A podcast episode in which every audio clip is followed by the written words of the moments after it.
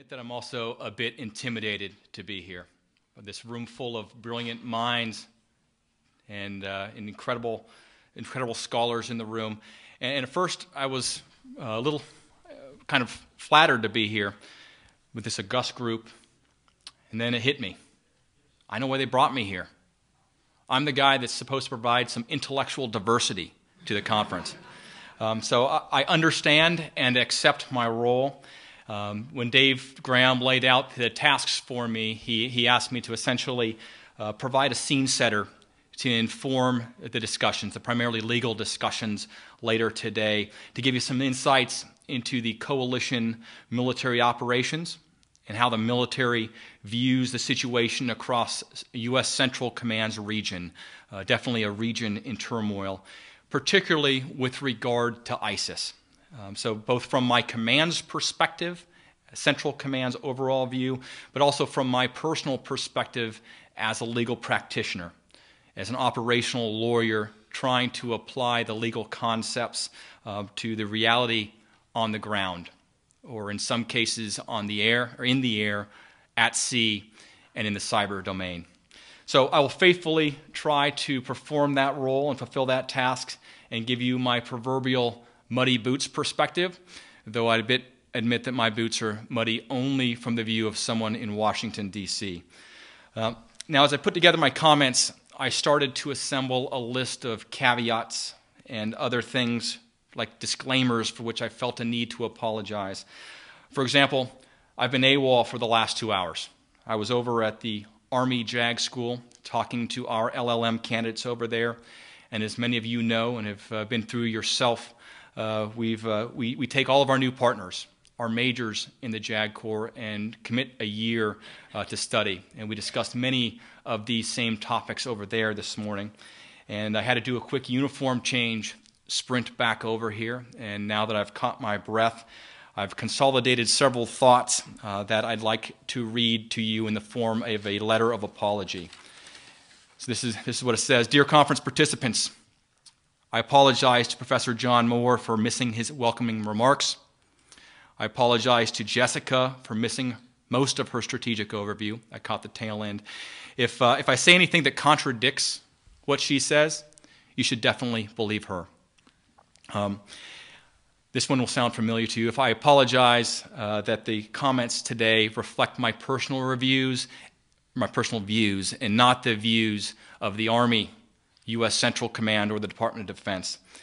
And finally, uh, I'm, I'm, sorry if I tell you anything that you already know. We, we have a, a, disparity of backgrounds in this room from folks with no military experience to several retired generals and ambassadors that will be here today. So I'm going to try to set the scene and get us on the same sheet of music um, without insulting anyone's intelligence. If I do insult your intelligence, it's just a sign that you were really smart when you came in here, so you should at least feel good about that.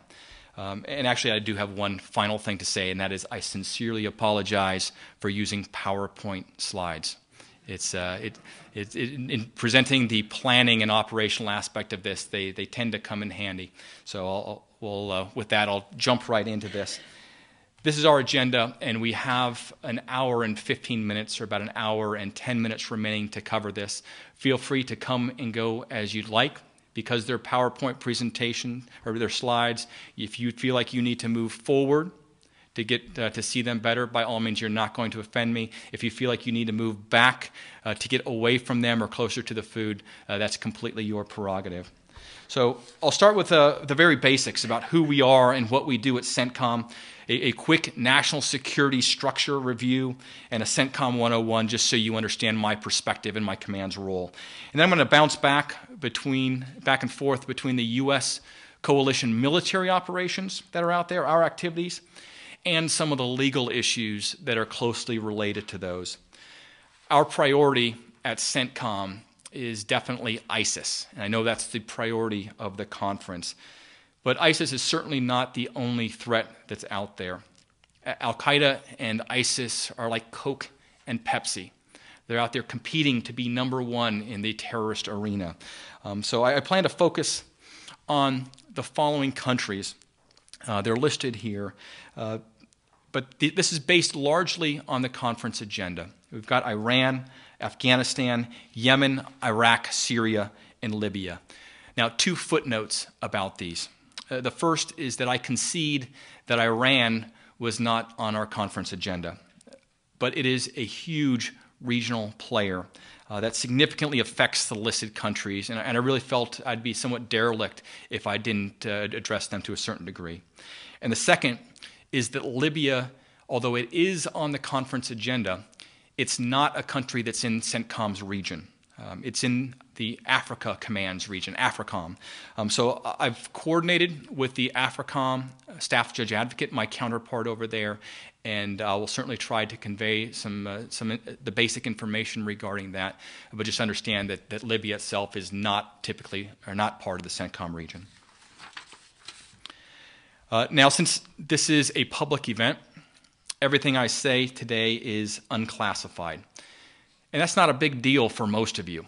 Uh, but I got to tell you, it's a major hurdle for me uh, because most of my daily work is done at the classified level.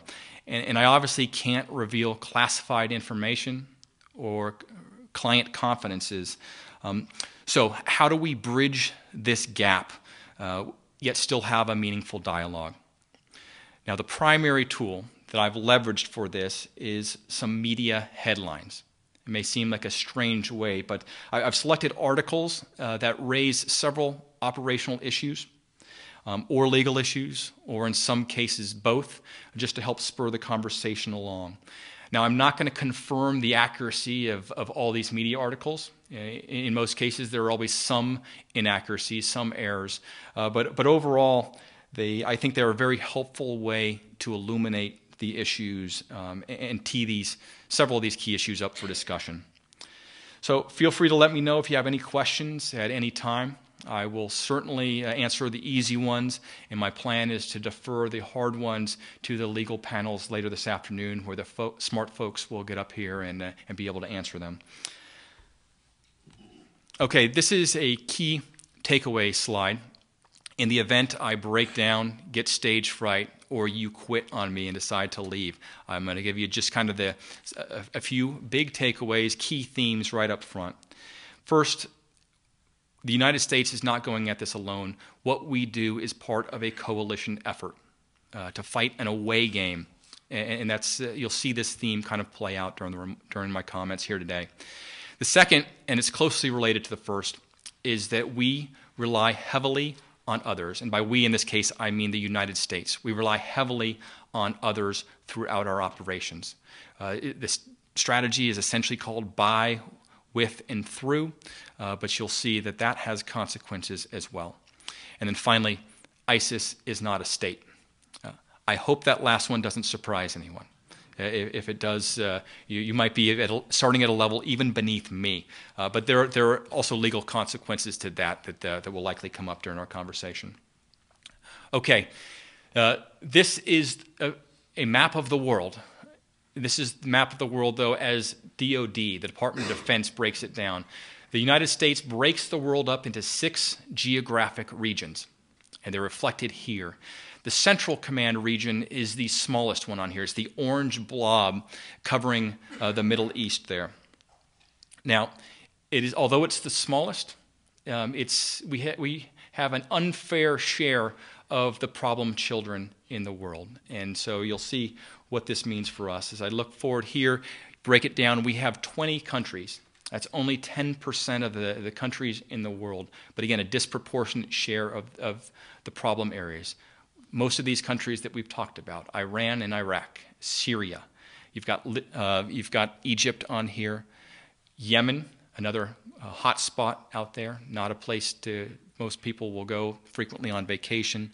You've got Pakistan, and you've just got a lot of things that can go wrong and do go wrong in this region. So it definitely keeps us busy. Now, a few characteristics of the region that I think, again, are designed to help set the scene here today. It is an energy rich region. Over 50% of the world's petroleum and natural gas reserves are in the region. Uh, that, again, should not surprise too many people here. That's kind of what the region, the, the, the natural resource that the region is known for. Uh, but there are some strategic maritime choke points also in the region. You've got the Suez Canal, the Bab el Mandeb Strait, and also the Strait of Hormuz. Now, that, those straits and the, the importance of those straits is very closely related to the, uh, to the petroleum issue because that's the, that's the means through which international commerce um, and, the, and that economy uh, uses to distribute the, the oil reserves. So, very closely related. And the control of those straits and that canal is a significant strategic factor that plays into the calculus at CENTCOM. Um, there are also some religious, ethnic, and tribal tensions in the region. That's a bit of an understatement. I think you're all tracking those, and I, and I suspect uh, that Jessica uh, covered many of those during the, the last, last session. Uh, interestingly, there is a youth bulge, and it, significant youth bulge. Uh, you see here the stats that 40% of the population, more than 40%, is uh, sort of the youth, 15 to 29. And, that might not be all that big of a problem were it not for the fact that uh, there were. If, the, if it wouldn't be a problem if the region was more prosperous and everyone was employed in that area. it, it is not consistently prosperous and people are not consistently employed. In fact, there's a huge unemployment issue that goes with that youth bulge, and combined, that creates a significant problem. Particularly for the strategic planners that are looking to the future of the region, uh, that, that's not an indicator that is going to trend well, more than likely, for the region.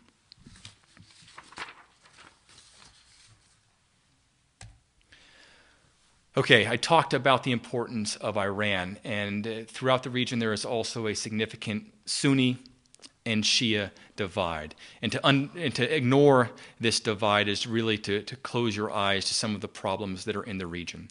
Huge tension between Saudi Arabia and Iran.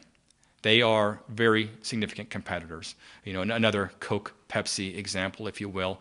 Uh, they see they are vying for comp, for fierce rivals. You know, for you know, they're, they're not really aiming, not shooting missiles back and forth between Tehran and Riyadh, uh, but they are competing for economic dominance, religious dominance, military dominance, and cultural superiority over the other. And that's a pretty stiff competition. And they are executing that th- often through proxies, acting on their behalf throughout the region. And we'll talk about some of those later. Okay, honing in on some of the bad players in the region, I'll start here with ISIS, the, uh, the, the headline group that's out there, and the, a few key takeaways from, from this slide. And that is ISIS is, is not simply restricted to, as its name might imply, uh, Iraq and Syria or the Levant region. They, have, they, are, they are spreading, they are springing up subsidiaries or franchises throughout the region, and they'd like to, to spread more.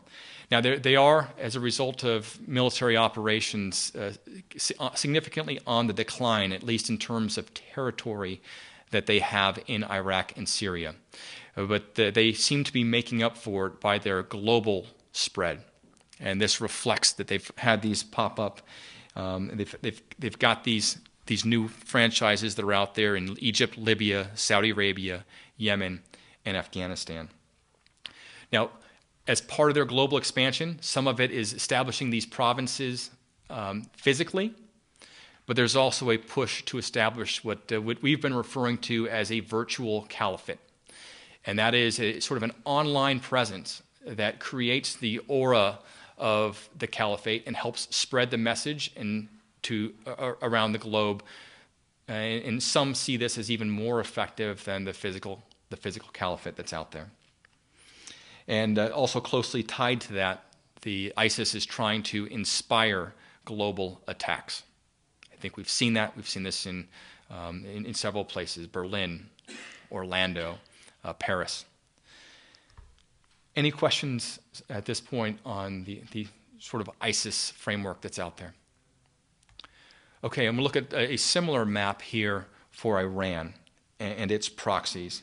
You see it here. We've got uh, uh, Iran itself, but they, as I mentioned before, they are competing in this space in, in most cases through proxy forces, through surrogate elements that are out there. And this lays out some of those. Perhaps their strongest presence is in Iraq, their next door neighbor. They are huge supporters of the Iraqi paramilitary forces, what, what are referred to as PMF. These are predominantly Shia paramilitary forces in Iraq that are backed by the Iranians. Uh, the Iranians' intent for this is to defeat ISIS. And the interesting strategic thing here is that you see some overlap between strategic interests of Iran and the United States.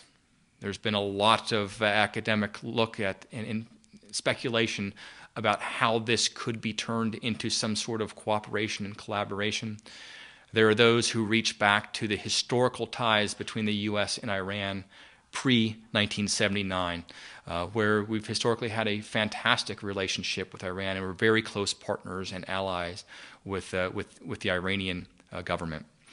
So some have speculated that there is potential out there for that again. Uh, we see indicators uh, of just the opposite at times right now, and we'll discuss some of those incidents later. But it's it's just something interesting to keep in the back of your mind, and while we're thinking about strategy and, and what might happen as planners, uh, these are things that are that are worth opening our minds about. As you go around, uh, I'm kind of going counterclockwise around this this map up here. You go over into Syria, where the Iranians support the Syrian regime, uh, President Assad, uh, and some of the groups in the, the, in the country that are fighting ISIS. Again, the, the Iranian threat here is ISIS, so Iran, Iran is very much focused on ISIS. You keep on going, Lebanese Hezbollah, sort of a traditional powerhouse hotspot of the, of the Iranians. That, uh, that proxy force is pretty much focused on the threat that Iran sees in Israel. So that is a counter Israel force primarily. Continuing on down, uh, you've got Iran, Iranian concerns and attempts to control those two straits that I mentioned before. Uh, part of this might be Iran's self interest, their direct self interest. Part of it may be a way for Iran to compete with and control their arch nemesis, the Saudis, the Saudis who rely on those straits to ship out uh, the oil. And then in Yemen down there, the Iranians are, are supporting the Houthi rebels. And we'll talk a little bit, a little bit about Yemen here, but it's really the, the Houthi rebels backed by Iran versus the, the Yemeni government backed by the Saudis. So you see that surrogate proxy battle playing out there in Yemen as well. Okay, no military briefing would be complete without a mission statement and an organizational chart.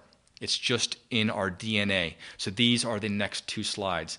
Um, but I'm not going to read to you the CENTCOM mission statement. I'll simply tell you that uh, the, the goal is essentially peace in the Middle East.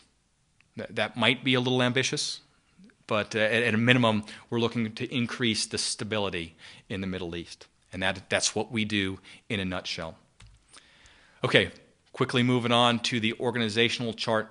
Uh, this, this is the equivalent of our proxy and surrogate force uh, slide that's out there. This shows you where how CENTCOM is organized with our forces to do the things that we do. We have essentially elements focused on the, on the land, air, sea. We've got a, an Army command, a Navy command, an Air Force command, and a Marine Command. We also have special operations folks out there. And, and, the other thing I'll mention is that we have commands that are specifically focused on the two major wars that we're fighting. We have a four star command in Afghanistan, and we have a three star command in Iraq for the Iraq and Syria fight against ISIS. Um, and then uh, my command, CENTCOM, is a four star command headquartered at, in Tampa, Florida.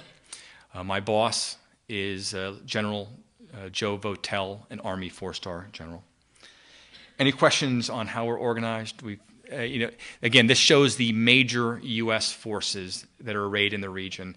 There are quite a few coalition partners in the region, and then also a lot of non-state groups with whom we work who uh, would be the closest thing to our proxies and our surrogates that are out there doing our business on our behalf. Okay, this, this slide here is, comes back to that first key takeaway that I mentioned to you, and that is the fact that we don't fight this alone as a U.S. force. It is a coalition effort. And if you had asked me before I got to CENTCOM, how many people, how many different nations would I expect to be in this, uh, this organization, in this coalition? I would have guessed around 20. I, was, I would have started with the fact that there are 20 countries in our region. I'd say we don't have particularly good relationships with Iran or Syria, so drop two from the equation. But then we've got our per- perennial standbys. We've got the, the UK, the, in Canada and Australia who are always by our side. So that would get us up 20, 21 nations. That's probably what we have in, in, in our coalition. And that would have been a significant underestimate. I will tell you there are 67 nations in our coalition. And we have 52 of those nations that are represented by a permanent presence at our headquarters in Tampa, Florida.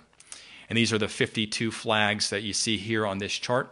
And it's a, it's a significant team. And most, most have a, a group of folks led by either a general or a colonel at our headquarters in Tampa. This is an international event. This is a, a, a total international um, effort.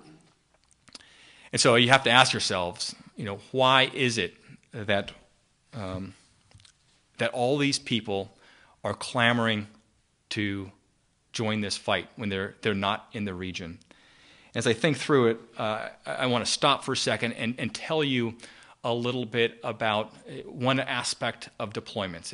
It's probably considered a war story here, and I hope you'll indulge me with this. Um, but I think those who have been deployed can share with you the importance of getting these sort of letters from school children that are out there on a deployment.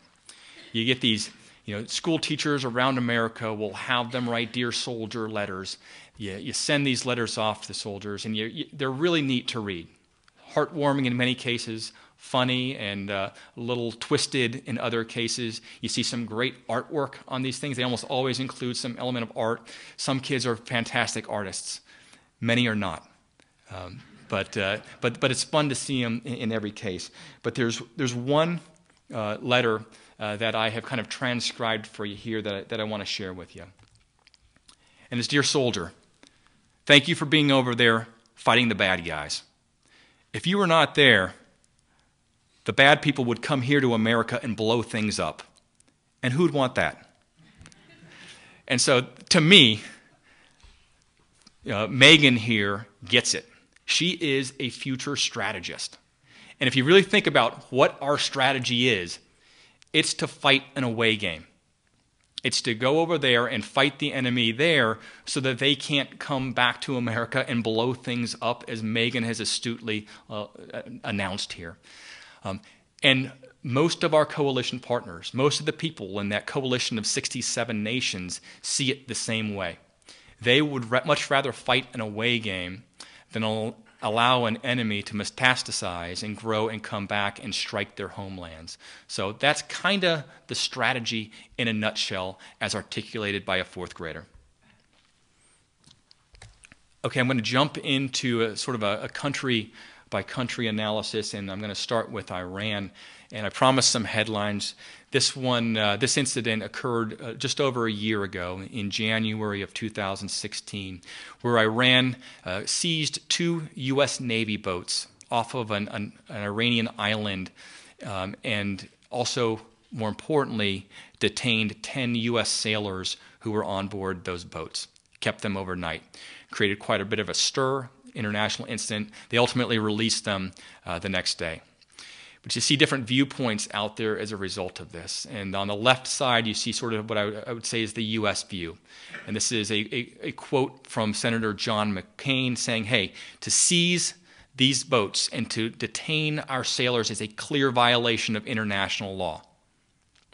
The other side kind of conveys Iran's view, which is, oh no, it isn't. All right, that, that to have these boats that stopped in Iranian territorial waters uh, was not in- innocent passage, which is the maritime uh, provision that allows you to go through territorial waters as long as you are going through uh, continuously. But allows you to stop in certain circumstances for some things, including when you have a breakdown, which is what happened here.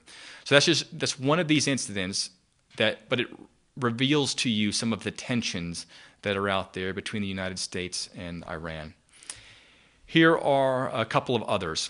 Uh, last month, there was an incident in which a U.S. ship uh, fired warning shots at some of these small little Iranian boats that came swarming near it. Um, again, just a sign of the tensions. The, you see similar things like this play out in the air, and you, you, might harken back to the days of the U.S. and Soviet Union with, with fighters kind of intercepting one another out there. This is the equivalent at, at sea. Uh, but um, this is this another sign of the tension. And then on the right, uh, on, on, this, you have a, a, recent comment, a recent tweet from President Trump about uh, the other aggressive actions by Iran. In this case, it was a missile launch, and he uh, he asserted that Iran is playing with fire by these missile tests that it's conducting out there. Okay, that's a little bit about Iran. Let's move on to Afghanistan. Uh, just to kind of catch you up on some of the big picture things. The, the I think I, I, I am binning the coalition efforts here into three main topics. The first is we're trying to support the Afghan government with a focused effort, at least in the military, our effort is on, fo- on developing the Afghan forces so that they can defend themselves. It wasn't long ago when, uh, when General Gross was the the SJA, the, the staff judge advocate in Afghanistan, and then at CENTCOM, when there were over 100,000 U.S. forces in Afghanistan. Today, there are less than 10,000. So, what we're doing is relying on foreign forces, and in this case, primarily Afghan forces. And we're training them up. We're preparing them to defend ourselves, but there's a, there's a benefit to the United States by them having capable forces that can protect them and us against the, uh, the mutual threats that are out there. Uh, more specifically, uh, the second bullet on here is to support Afghan counterterrorism operations. So, this is really the focused effort. They develop their forces writ large, but with a real emphasis on the key enemy folks who we see posing the greatest threat to America Al Qaeda, the historic threat there in Afghanistan. We all know how the whole Afghanistan war got started due to Al Qaeda, so there's still a threat posed by them, as well as an emerging threat by the Afghan, I'm sorry, by the ISIS province that has popped up in, Af- in Afghanistan. It's called ISIS Khorasan province or, or ISK. Um, shorthand in some cases, but that province has popped up, and those are some of the counterterrorism efforts that are going on. And finally, we want to we want Afghanistan to develop so it can sustain itself. We, we would rather not pay for Afghan forces. We'd rather they have the capability to pay for their own.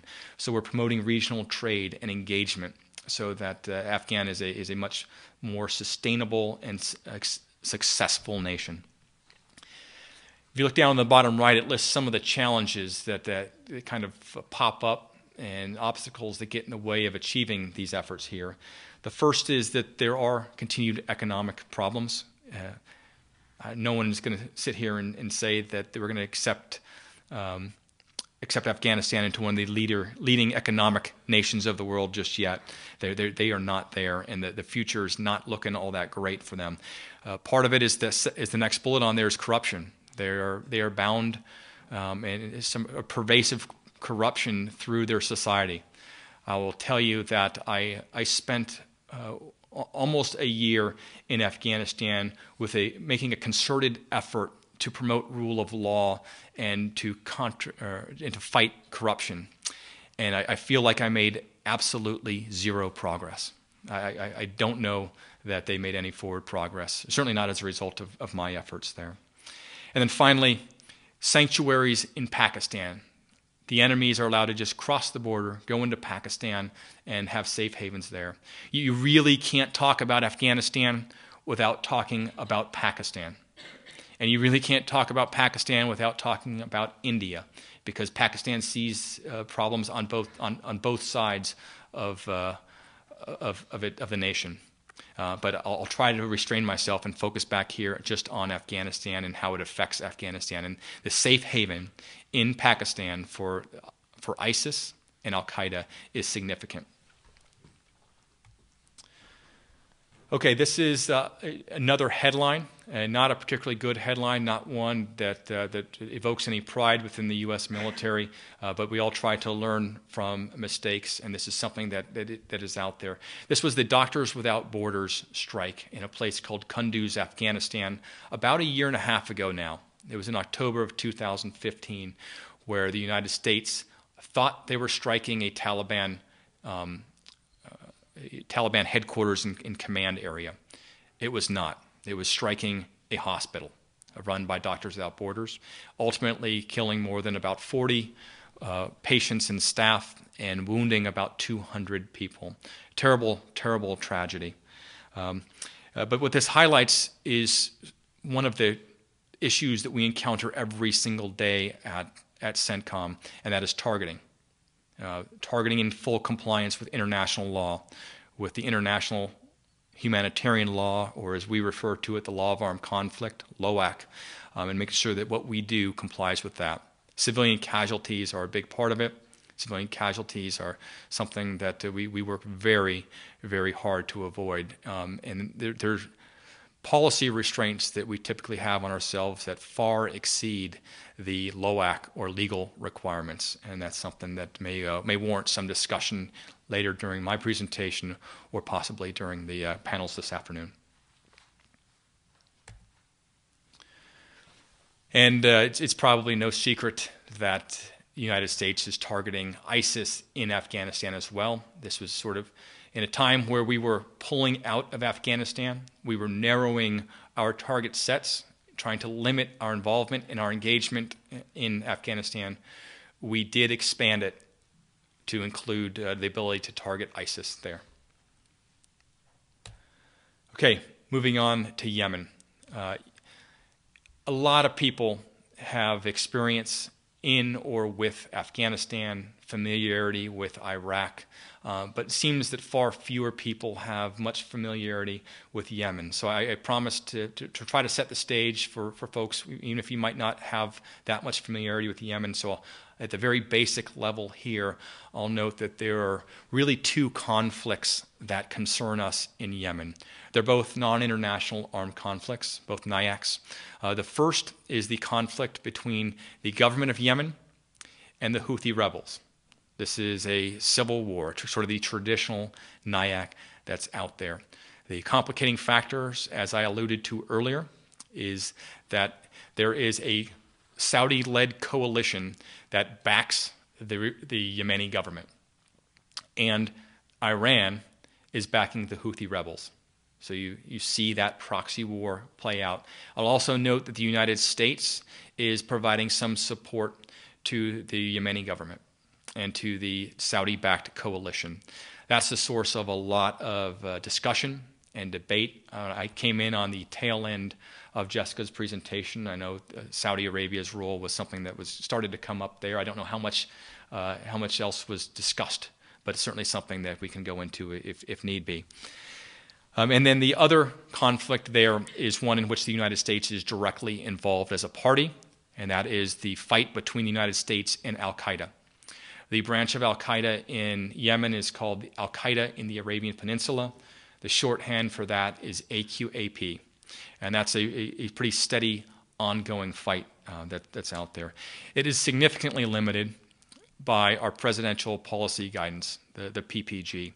Uh, and that's, I think, been a very interesting thing to discuss, particularly since the United States has, has released a lot of the documents regarding that PPG in, in an effort to achieve transparency and let folks know. It's generated a really interesting debate and discussion about the, the rules and the policy guidance that's out there as it applies to targeting in, in Yemen and the, the similar targeting guidance that applies in Libya. Okay, Saudi conduct of the war in Yemen. There have been a lot of allegations about the conduct of the Saudi campaign, the Saudi-led campaign. They're not, they're not alone. Many allegations of war crimes, that they're simply not complying with the law of armed conflict, that they're causing civilian casualties that are excessive in violation of the, uh, the, propor- the, proportionality rules of LOAC. And, uh, and many ask the question is, is Saudi guilty of war crimes? Similarly, there are questions being asked like, what about the other members of the coalition, others who support that coalition? Um, if the Saudis are guilty of war crimes, what about the others? Are they guilty too? What level of responsibility? So we start diving into the state responsibility doctrine, and it's one of these thoughts and concerns that permeates a lot of what we do. Um, additional actions in Yemen. Uh, uh, that I'll, again, these are directly involving the United States. Not too long ago, uh, the United States took the unusual step of striking some Houthi, directly striking some Houthi sites in Yemen. For the most part, the United States has tried to stay out of that direct, uh, direct involvement in that Houthi and Saudi fight. Uh, in this case, the United States justification that was released for this was that those Houthi radar sites had been involved in missile attacks on U.S. Navy vessels in the region. And this was a, a self defense strike in response to the, the missile strikes um, on the U.S. vessels. The missile strikes did not hit any of the U.S. vessels, but uh, this the missile strikes on the Houthi radar sites did strike the intended targets. So that uh, that was in the news as an interesting and sort of novel development in that conflict. And then on the right, more recently, this is this has been in the news. This was a a, uh, a mission last month where there was a raid by U.S. Special Operations Forces into um, into Yemen. The raid was designed to target the AQAP. So this goes back to that second conflict, the U.S. versus, versus Al Qaeda. Um, that raid resulted in a Navy SEAL being killed, a, a, number of enemy being killed on the objective, and also a number of folks alleged to be civilian casualties that were out there. Um, and so a lot of press on that. Those are some of the legal issues about the civilian casualties. There have been a lot of non legal issues that have come up in the press. The, uh, the questions about whether and how that mission was approved, whether it was a, a, an appropriate mission to be approved, whether that the means to send folks boots on the ground into Yemen was, was new or not, whether it should have been done. Interesting questions, some legal, some just policy. I don't mean to say just policy as if it's just policy, but uh, for the lawyers in the room, there's a difference, and uh, you know we try to we try to carefully distinguish between the law and the policy and uh, just trying to make that distinction there. Okay, moving on to what is uh, the, the, I think, the conference focus, and it is certainly the focus of our efforts, as I mentioned, at CENTCOM, and that is ISIS. Uh, they go by a lot of names. The, the, current, uh, the current in vogue name is, is ISIS. This is kind of a back to the future moment, which is kind of how it started. Other names out there are ISIL, Daesh, uh, they call themselves the Islamic State. But I'll be honest with you that my favorite term used to describe them was what uh, the former UN Secretary General used. And he called them the un Islamic non state.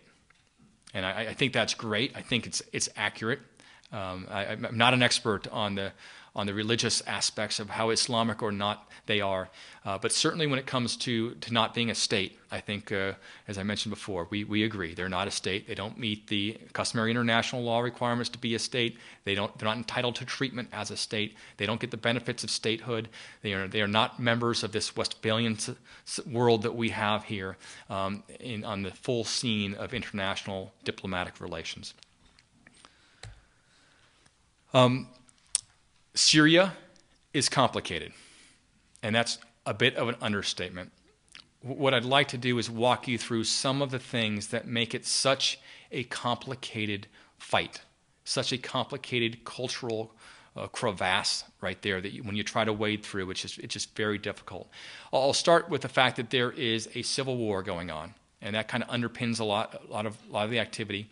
You've got President Assad. He's fighting opposition groups that have kind of rebelled and are trying to you know, get rid of his regime. Um, that's standard enough, but the fact that there are more than one or two opposition groups out there.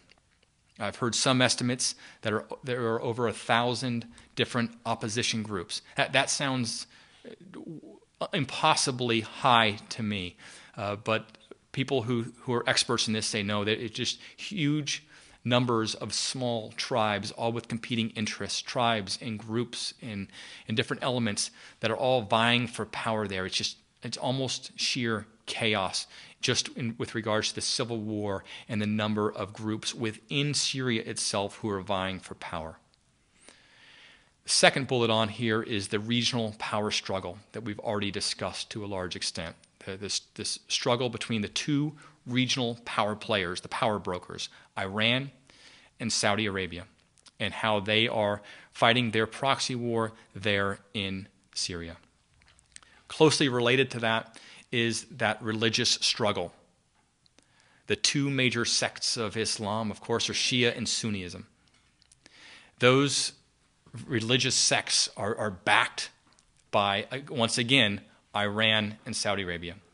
And so the religious differences between all these groups and uh, is, is huge, and it plays a major part in, in why some outside players are coming in and being involved in the region. And then you move down to the Kurds, the different struggles, the struggles between the Kurds and different entities. For example, uh, some might think Turkey, who are very involved in Syria, are fighting ISIS. And you'd be right, they are fighting ISIS. But that is not their primary threat. That is not their primary concern. The Turks' primary concern is a Kurdish terrorist group called the PKK. Turkey sees them as an existential threat. And, and, and Turkey, Turkey's number one priority is fighting the PKK, whether they're in Turkey or northern Syria. And then you've got several Kurdish groups too. I won't, I won't go so, so, far as to say there are thousands, but there are a lot of Turkish groups. Some the United States backs, some we train, some we equip, some we fight alongside with embedded advisors. My commander has gone on record as saying that the most viable force to defeat ISIS out there in Syria is a Kurdish group, a predominantly Kurdish group. So at the same time, we've got groups that the United States has declared to be terrorist organizations. Um, so there's, there's fighting and there's competition between these Kurds. And what do they want? Some want independence and will tell you they want independence. Some want it and won't tell you. Others uh, keep their aims very closely guarded. Uh, at some point, when everyone who no longer has a mutual enemy and they start and their interests start to diverge, you can have some infighting with these between these Kurdish groups, more infighting than you already have. Okay, moving down this list, now you get to some of the big power brokers, the big world powers who have come into the region. Turkey is one that I think has included that. Turkey is not in, in our region, but yet not Turkey, the nation, is not in our region, but Turkey's military is heavily involved in the region and heavily involved in Syria, as I said, primarily to defeat that PKK threat that they see out there. Um, but there are sometimes tensions with Turkey. Uh, the president of Turkey accused my boss, my client, of being behind the coup attempt to overthrow the government of Turkey. You know, that was a first for me as a lawyer, is to have my client accused of initiating a coup. Um, not a good thing for lawyers to have, have your clients be accused of, of that. Uh, but so the relationship between Turkey, who is notably a NATO ally of ours, and the United States gets hot and cold. Sometimes it's fantastic. We base a lot of things out of Turkey. Again, they are a NATO ally, um, but sometimes there are tensions there. We've already talked about the U.S. and Iran tensions and how there might be some overlapping interests right now, but how will those turn if, if and when ISIS is defeated? Like some have said, you know, if you defeat ISIS, great, that's our goal, right? But now there's this an unanticipated consequence of that, which is the U.S. and Iranian interests may no longer uh, be as aligned, and it could some worry that that could cause or lead to a flare-up. So, and then you've got Russia. Relationship with Russia uh, go, is hot and cold, and don't ask me to predict how that relationship is going to turn out. I don't know, and, and, and I'd be very surprised if any of you in here can say with confidence what's going to happen, but I'd be glad to hear any projections. Um, and then Russia and Turkey, same thing. You know, at one point, about a year ago, the Turks shot down a Russian plane, a Russian fighter. But yet, uh, their, their leaders frequently meet and talk about collaboration um, on, the, on the Syrian problem. So I've gone through the vast majority of these players in Syria, and who have I not mentioned? I haven't even talked, haven't even gotten really to, to ISIS yet. Maybe I mentioned them, but I haven't really discussed their direct role. There's the threat of ISIS. That's why we are there. We're concerned about ISIS, and I talked about the, the away game, and that's really the approach that the coalition partners are there for as well. Concerns that this could be a safe haven for Syria, that just about everyone, I'm sorry, safe haven for ISIS, that just about everyone wants to take away. I, the ISIS has its self-proclaimed capital of the caliphate in Syria, in a city called Raqqa, and uh, and that is sort of a an epicenter right now of where where they are and where their power is. That people want to make sure that they that is taken away from ISIS, and so that's a significant reason for why the coalition is there. Okay, part of this again is to lay out the strategy right now. Now, I acknowledge that there is an ongoing U.S. strategy review that the president ordered and that was submitted to the president on Monday of this week. And I know many of you would invite me to publicly unveil that new strategy for the first time right here, right now. Um, I'm going to decline uh, to do that. Uh, but I, I, will try to reveal some of the things that um, that have been projected and released already by those in the know. And that is the chairman of the Joint Chiefs of Staff, that's General Joe, Joe Dunford, has made several statements about what this new strategy is likely to entail. Um, First, they don't expect huge changes that are out there. Uh, some, but they do want to lay out an array of options for President Trump. So we can expect, I think, to see a list of different options, and nobody really knows what he's going to choose. Uh, my commander has publicly released that one of the options may include the option to have more U.S. forces on the ground in Syria it's probably no surprise that that is an option that would be laid out there. Now, which options will be chosen? Yet to be seen. We will see where this goes and what happens, but it is we are in a period of flux. That said, what I want to lay out for you is kind of the current plan and the current issues that are going on out there. So these are our main U.S. government lines of effort. Now, I told you that what we do, we do as a coalition. Um, and generally speaking, the coalition is also aligned in doing these same things. What I'll say also, though, is that this is more than just the U.S. military. This is government wide. Uh, the military is only responsible for some aspects of these, and that's appropriate. Many of these are far more uh, appropriate for diplomatic or economic uh, experts in our government.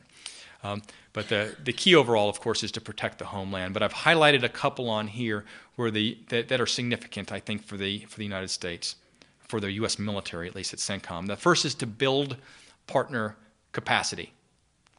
Now, that's a catchphrase that we use quite a bit in the U.S. military. I don't know how familiar it is in your circles, uh, but really, this goes back, harkens back to that by, with, and through strategy to, rather than sending U.S. troops in themselves to do the fighting, to be placed at risk, the, the strategy is to build partner capacity, to develop foreign partners, both states and non state partners, who can go in and do that fighting on our behalf. And so that's kind of a, a central piece that, that, focus, that we focus a lot of our time and effort on at CENTCOM. Another down here is to disrupt ISIS's finances. Now, there are a whole bunch of people committed to this task across the, uh, uh, across the government and, frankly, across the world. Uh, but I, I, some of the U.S. military's efforts to go after ISIS finances, attacking oil revenue generating targets, attacking bulk cash sites, have, uh, have come into the media, come to the attention of the media, caused some scrutiny out there, and we may mention them later. So I, I just highlight them here because I think there's something that, that raise interesting legal issues that we've had to deal with as well, even though we're not the overall lead. You know, we've got experts out there in the Economic Center whose job it is to seize and freeze ISIS assets. That sounds great, um, but the truth is, ISIS doesn't use Swiss banks or anyone else. You know, they tend to be a cash-only business. And uh, if they were using the global economic markets and banks, boy, we'd really be able to go to town by freezing their assets. But they just don't. And so we're left to resort to a lot of these more kinetic, um, blowing things up approaches to going after their finances. Again, interesting legal issues that take up uh, a significant amount of our time at, at CENTCOM. And then finally, I'll emphasize this last bullet on here, which is to expose ISIS's true nature.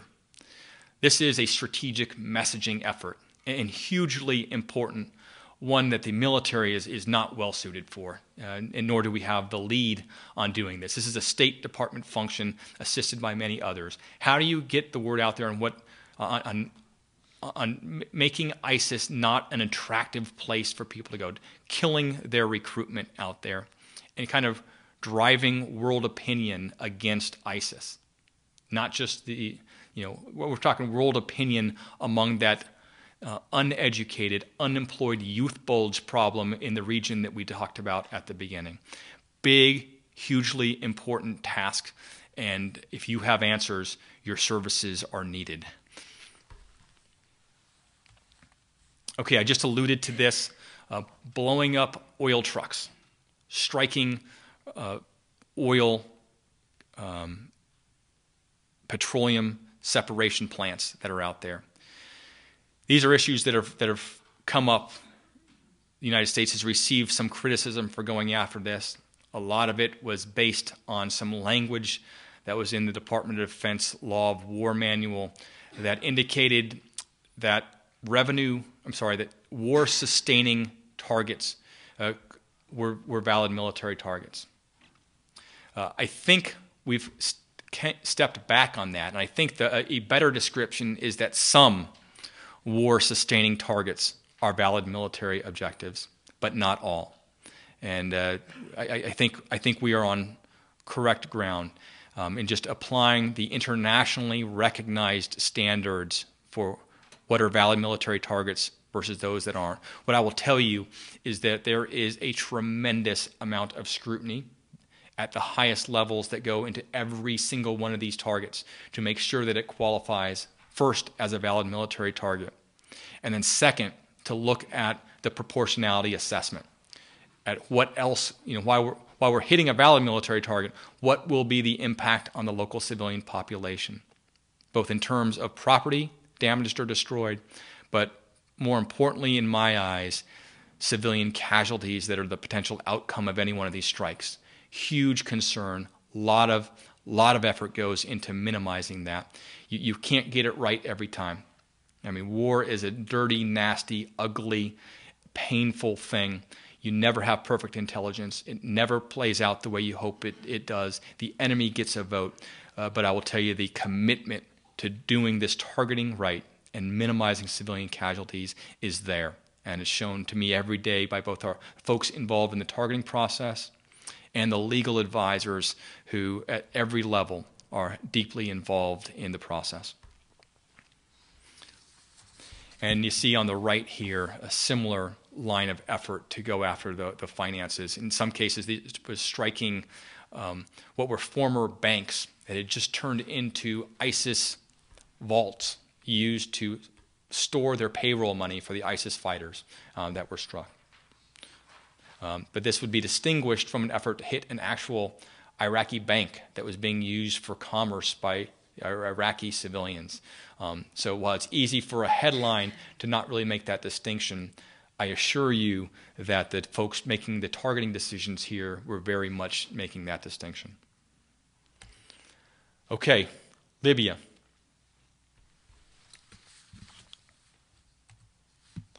All right, there's stuff going on in Libya. I guess is the is the thing to say. It's it's a lot in my view, like Yemen. Uh, you've got an ISIL franchise that has popped up there, and they're doing bad things to folks. Um, United States is trying to strike back. I told you we're using that counterterrorism um, presidential policy guidance that in, in, in imposes significant policy constraints above what the law of armed conflict requires to ensure that what we're doing there is the right thing, that we really make every effort to minimize civilian casualties, and that we're very careful to hit only those things that we're, we're, we're sure we are hitting. Um, and then some of the other things going on. The UN is involved, or has been involved in Libya, perhaps more so than it, it is involved in Syria right now. Part of it is that there was more international consensus, perhaps in the early days of Libya, uh, where UN Security Council resolutions were able to get through, whereas now, uh, due to some strategic level disagreements by the permanent members of the UN Security Council, it seems that there's almost a stalemate when it comes to Syria. And there's not much that seems to be coming out of the Security Council that's really helpful in terms of how we're going to get ahead with the, with the, with the Syria problem. And I've already mentioned the presidential policy guidance a couple of times. This spells out for you what a couple of those requirements are. And, those, and the first is harkens back to what we would all recognize as a self defense requirement to go after folks only where they pose a, an imminent threat. The second on here is to really ratchet up the requirement to make sure you get the right terrorists. Make really darn sure you know who it is before you take the shot. And then the last one on here, as I mentioned, is, a significant effort to avoid civilian casualties. Okay, so I talked through several of those nations and headlines and events. And now what I want to do is maybe have a little discussion about some of the legal issues uh, that, that we haven't already touched upon, or perhaps expand on a couple that we have. And so I've got a slide here that kind of just lays out some potential topics to discuss. We can discuss them here, we can discuss them later. What I wanted to do was uh, start with a couple, perhaps to provoke a, a discussion uh, later today. Um, the legal bases for operations is something that we spend a lot of time making sure we, we have that. Now, we focus on ensuring we have a U.S. domestic legal basis as well as an international legal basis. Um, you know, I, I, won't spend much time in this setting on the U.S. domestic basis, but uh, the international legal bases, the different options there are interesting to discuss. The, and they're different in each one of these conflicts, what our basis is. In, you know, whether it's a UN Security Council resolution, whether it is the consent of the host nation to be there conducting operations, or whether or not we're exercising a self defense basis under international law. And then, what is the level of U.S. involvement when we're going in there? Is it, a, is it something that rises to the level of an armed attack, that type of use of force in the country, or is it some sort of activity that's beneath that level of a use of force? And then you always have that potential basis that sometimes uh, crops up where people talk about potentially using the humanitarian intervention as a legal basis to to go in and conduct military operations in a foreign country, often called the responsibility to protect or the right to protect uh, those. Not accepted under customary international law yet. There are many who think that it, it, it's near. Others, I think, who feel that it, it won't get there. The criticisms of that approach, of course, are that it creates a loophole uh, that you know, people without a good intent will drive a truck through. Uh, that they'll try to leverage, hey, I'm just, I'm coming into this country, I'm conducting military operations because I felt a need to intervene and fix a humanitarian crisis. Folks, uh, folks that take that view say that a UN Security Council resolution is the, a better approach to address a humanitarian crisis um, and, and gain international um, uh, c- consent or I guess, international support and backing via that approach. Okay, state sovereignty. Uh, this comes into play every day. No matter what you're doing, you need to respect state sovereignty. I know we've got a panel talking about cyber today, and sovereignty in the, in the cyber domain is the latest and hottest topic that's out there, and that will be a, great discussion.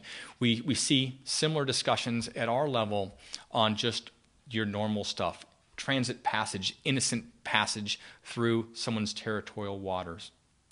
Um, things like that, that that come up relatively routinely. Operations conducted on someone's soil, I already mentioned those, the, the steps we have to go through to make sure that what we're doing is consistent, fully consistent with international law. Um, a couple of comments here about customary international law. Uh, two notes in, in particular. The first one is that I want to emphasize what most of us know here, and that is customary international law is formed by state practice. It's not formed by the practice of non states. It's not formed by opinions about what international law ought to be, how nations should act. Um, we can't make a motion in limine to declare customary international law because we think it's a good idea to do so. That's what we have the treaty process for. Customary international law only forms when states um, are acting in that way. And of course, the second prong to customary international law formation is that states have to be acting that way out of a sense of legal obligation. Now, the first prong, deciding what states are doing, is not that hard. You can usually see what people are doing and to say, okay, this is what they're doing, this is how they're acting. The difficult part in practice is figuring out why they're doing it. Are they acting out of a sense of legal obligation? Or are they just acting out of a sense of, of, of an increased policy requirement because they think it's a good idea? Or it, it's just a better approach? Or it's less risky for them to do so? Very, very difficult uh, when you're trying to d- see how customary international law is developing to determine why states are acting the way they do and what their intent is and whether they think they are acting in compliance with a legal obligation. I already mentioned the state responsibility doctrine. Uh, the traditional standard here is effective control. Uh, you know, states want to form coalitions and they want to work together to achieve things. Um, and when they have effective control over another state, I firmly believe that they should be held responsible for the actions of that state. With that control comes the responsibility to make sure that they're behaving appropriately and in compliance with the law. But if you don't have control over somebody, it seems inappropriate to hold them responsible for the actions. It's kind of like coming in and saying, hey, we're going to hold this whole neighborhood criminally responsible for the actions of the person who lives on a corner. Uh, because we think that the neighborhood can really put a lot of pressure on people to act properly, and we think it will, will make our, our community behavior better. Well, criminally, that's just not a, a, proper approach. And in this context, state responsibility to try to hold someone responsible for the actions over someone for whom they don't have control just seems wrong to me. Um, there are some out there that, that suggest what I, what I call the cuisine test, which is if you've ever eaten French cuisine, you're responsible for the actions of the French. Um, and so again, you, you see you, you, you you see where my position is on this. I think that's clearly too far. And that's obviously hyperbolic, but I, I see that you know, if, if you're going to hold someone responsible, it needs to be something that they can change and effectuate. Targeting. Uh, I, I, mentioned this already, but I think this bears some re- repetition here. Uh, again, this is where I spend the vast majority of my time each day. Um, and for objects, for targeting objects, we stick to the standard definition of military objectives um, that I said nearly everyone in our coalition agrees to. And uh, the, the DoD, the Department of Defense General Counsel, recently came out and, and, as I said, clarified that law of war manual, that problematic issue, in my view, fixed it, and makes it very clear that we only target those objects uh, for which that qualify under the traditionally accepted, universally accepted definition for what makes a, a valid military objective out there on the battlefield. Um, I also want to share my uh, share my views on targeting personnel in a non-international armed conflict because this uh, this this has kind of come up in several contexts before, um, and this is one that has perplexed me a little bit. Uh, the, the, standard rule out there in an, in an international armed conflict is that all members of an enemy's armed force are targetable based solely on their status. Uh, now, there are obviously exceptions out there for medical personnel, POWs, the wounded, etc. But generally speaking, you can kill every member of the enemy's armed forces. And it, doesn't matter whether they're frontline infantry fighters, pilots, or commanders, or whether they're rear echelon folks like uh, finance clerks, lawyers, recruiters, or human resource managers.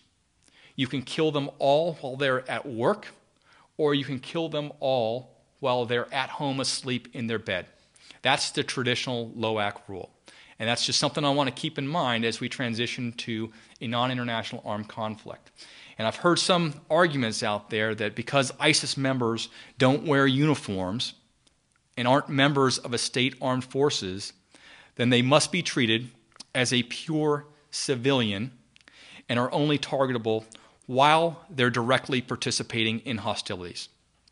And you can see the, the potential problem there. You can see the potential advantage that would be gained if that was the rule that applied to them. You know, so directly participating in hostilities is a fairly high standard. Not when they're directly supporting hostilities, not while they're indirectly participating in hostilities, only while they're directly participating in hostilities. And under that standard, I assure you that most lawyers, finance clerks, personnelists, uh, we, we wouldn't be targetable uh, under this standard. But under international arm, under the traditional rules, we are. Um, now, again, I think that approach to limit it to the civilian treatment of ISIS members is flawed because it gives them an unfair advantage. It creates some perverse incentives for them to not wear uniforms, not comply with the law of armed conflict, and not become a state. Now, the answer, in my view, is that interim phase where you treat members of ISIS as members of an organized armed group. And members of an organized armed group are treated as members of an enemy armed forces, and appropriately so, in my view. So that's just uh, one thing I want to put out there is, is, in my view, the importance of treating members of Al Qaeda, members of ISIS, as members of organized armed group. Now, I will go back and say this about the civilians. Um, everyone on the battlefield is presumed to be a civilian unless you can identify them as a combatant. Um, and so we, we still should and do treat the civilians whom we've not identified as members of ISIS and members of ISIL as civilians. And they are only targetable as civilians when they're directly participating in hostilities. And so we, we do employ that standard for civilians, but just not those who we have identified as members of ISIS and members of Al Qaeda. Okay, we're almost at the end of our time, and I want to reserve a couple of minutes for, for questions. So, what I'll do is jump to my key takeaways and say, hey, I already talked about these. I hope uh, that somewhere in the discussion you, uh, you, you found something beneficial for that and hopefully helped set the stage for the later discussions today. And I want to at least reserve the last five minutes for, for any questions that you have. Yes? Thank you very much um, for those remarks. Let me ask two questions one about the situation in Yemen and one about Syria, if, if you can. Um, in Yemen, you identified two different non international armed conflicts taking place. Obviously, there's the U.S. operation uh, against AQAP in Yemen uh, that we describe as a non international armed conflict. And you also talked about the ongoing civil war in Yemen and described that as a non international armed conflict as well um, between the Yemeni government and the Houthi rebels. To what extent can you characterize the extent of the involvement of Iran and Saudi Arabia on behalf of those two parties. That is to say, is their involvement in the conflict sufficient to make that piece of what's going on in Yemen an international armed conflict. Um, and there are obviously, as you know, a host of consequences that would follow from that sort of designation. So that's, that's the first question. Um, and similarly, in Syria, my understanding is that Turkish forces are now, you know, I take it occupying at some level, right, certain northern uh, portions of Syria. And the press reports about that have indicated that some of those operations are U.S. backed or U.S. supported in the sense that I'm not sure, in the sense that maybe we're supplying intelligence or logistics support. Um, is there anything that you can say about the nature of U.S. involvement in the Turkish sort of ongoing occupation there uh, that that might help shed some light? Thank you. Yeah, I'll take them in reverse order and tell you that. Uh, the, the, situation in northern Syria with, Turkey, with Turkey and a lot of the groups uh, is very complicated. And I, I, we're very, I think it raises a lot of concerns about how this may play out because we've got different groups with whom we are aligned. We've got the Kurdish groups that I mentioned that we support, uh, that we are serving with, and we've got our NATO ally partner Turkey with whom we're also um, serving with and, and closely aligned with, and they are at odds with one another. And that's obviously a potential flashpoint that has folks concerned. Uh, I don't, you know, we are doing everything we can to try to to keep those forces away from one another so that nothing goes poorly. You know, there's all you can do is try to positively influence them. And I don't know how that's going to pan out, but yes, it is a, a, matter of concern. Back to your first question about whether or not the involvement of the Saudis and Iran in Yemen could be characterized as an international armed conflict. I, I could certainly see the argument there. You, you, highlighted some of the potential second and third order effects that might be problematic in so doing. I think it's best characterized as an international armed conflict because they've, they've deliberately, or at least the Iranians have deliberately kept their involvement indirect through their surrogates. And, uh, and the Saudis have kept their involvement indirect because they're going after only non state actors. You've got no state actors going up against other state actors. In every engagement, in every case, it's, um, there is a non state group involved. And I think that allows it to keep it at the non uh, international level. The only thing I'll say is that a lot of the discussions about non international armed conflicts have broken them up into two categories the traditional internal international armed conflict, a civil war, and then an external armed conflict where you have external players. This clearly falls into the external non international armed conflict cat- subcategory. And we have time for one more question. Thank you. Uh, you mentioned the PPG a number of times uh, in your remarks, and uh, recently President Trump asked Secretary Mattis um, in his plan to defeat ISIS uh, to make a recommendation on whether any changes should be made to uh, policy constraints, um, presumably meaning the PPG. And I was wondering if you could comment on whether you think uh, the constraints in the PPG are strategically beneficial and why. And then also, um, one of your slides indicated that the PPG was still in effect in Yemen. And I was wondering if you could just confirm that that is indeed the case. There's been some speculation based on recent strikes and operations that the PPG might not currently be uh, in force in Yemen. Yeah, what I'll say is that these are general policy guidance, and there obviously can be case by case exceptions to them. And like every policy, there are there are absolutely advantages to every policy, and there are disadvantages. So uh, the symbol of the law is is a are the scales, the scales of justice, and you're trying to take competing interests and balance them properly. So when you make an effort to drive down civilian casualties you tend to increase the risk to your own forces. You, you accept more risk, you wait longer to do things. And so there are always both advantages and disadvantages. There are clearly some advantages to this to the approach on um, on the PPG, and I, I think there are also some disadvantages. And it's up to the policymakers to decide, you know, where that falls out, and then it's up to the military to just then execute whatever policy is decided upon. Pat, thank you very much. My pleasure. Enjoy your lunch.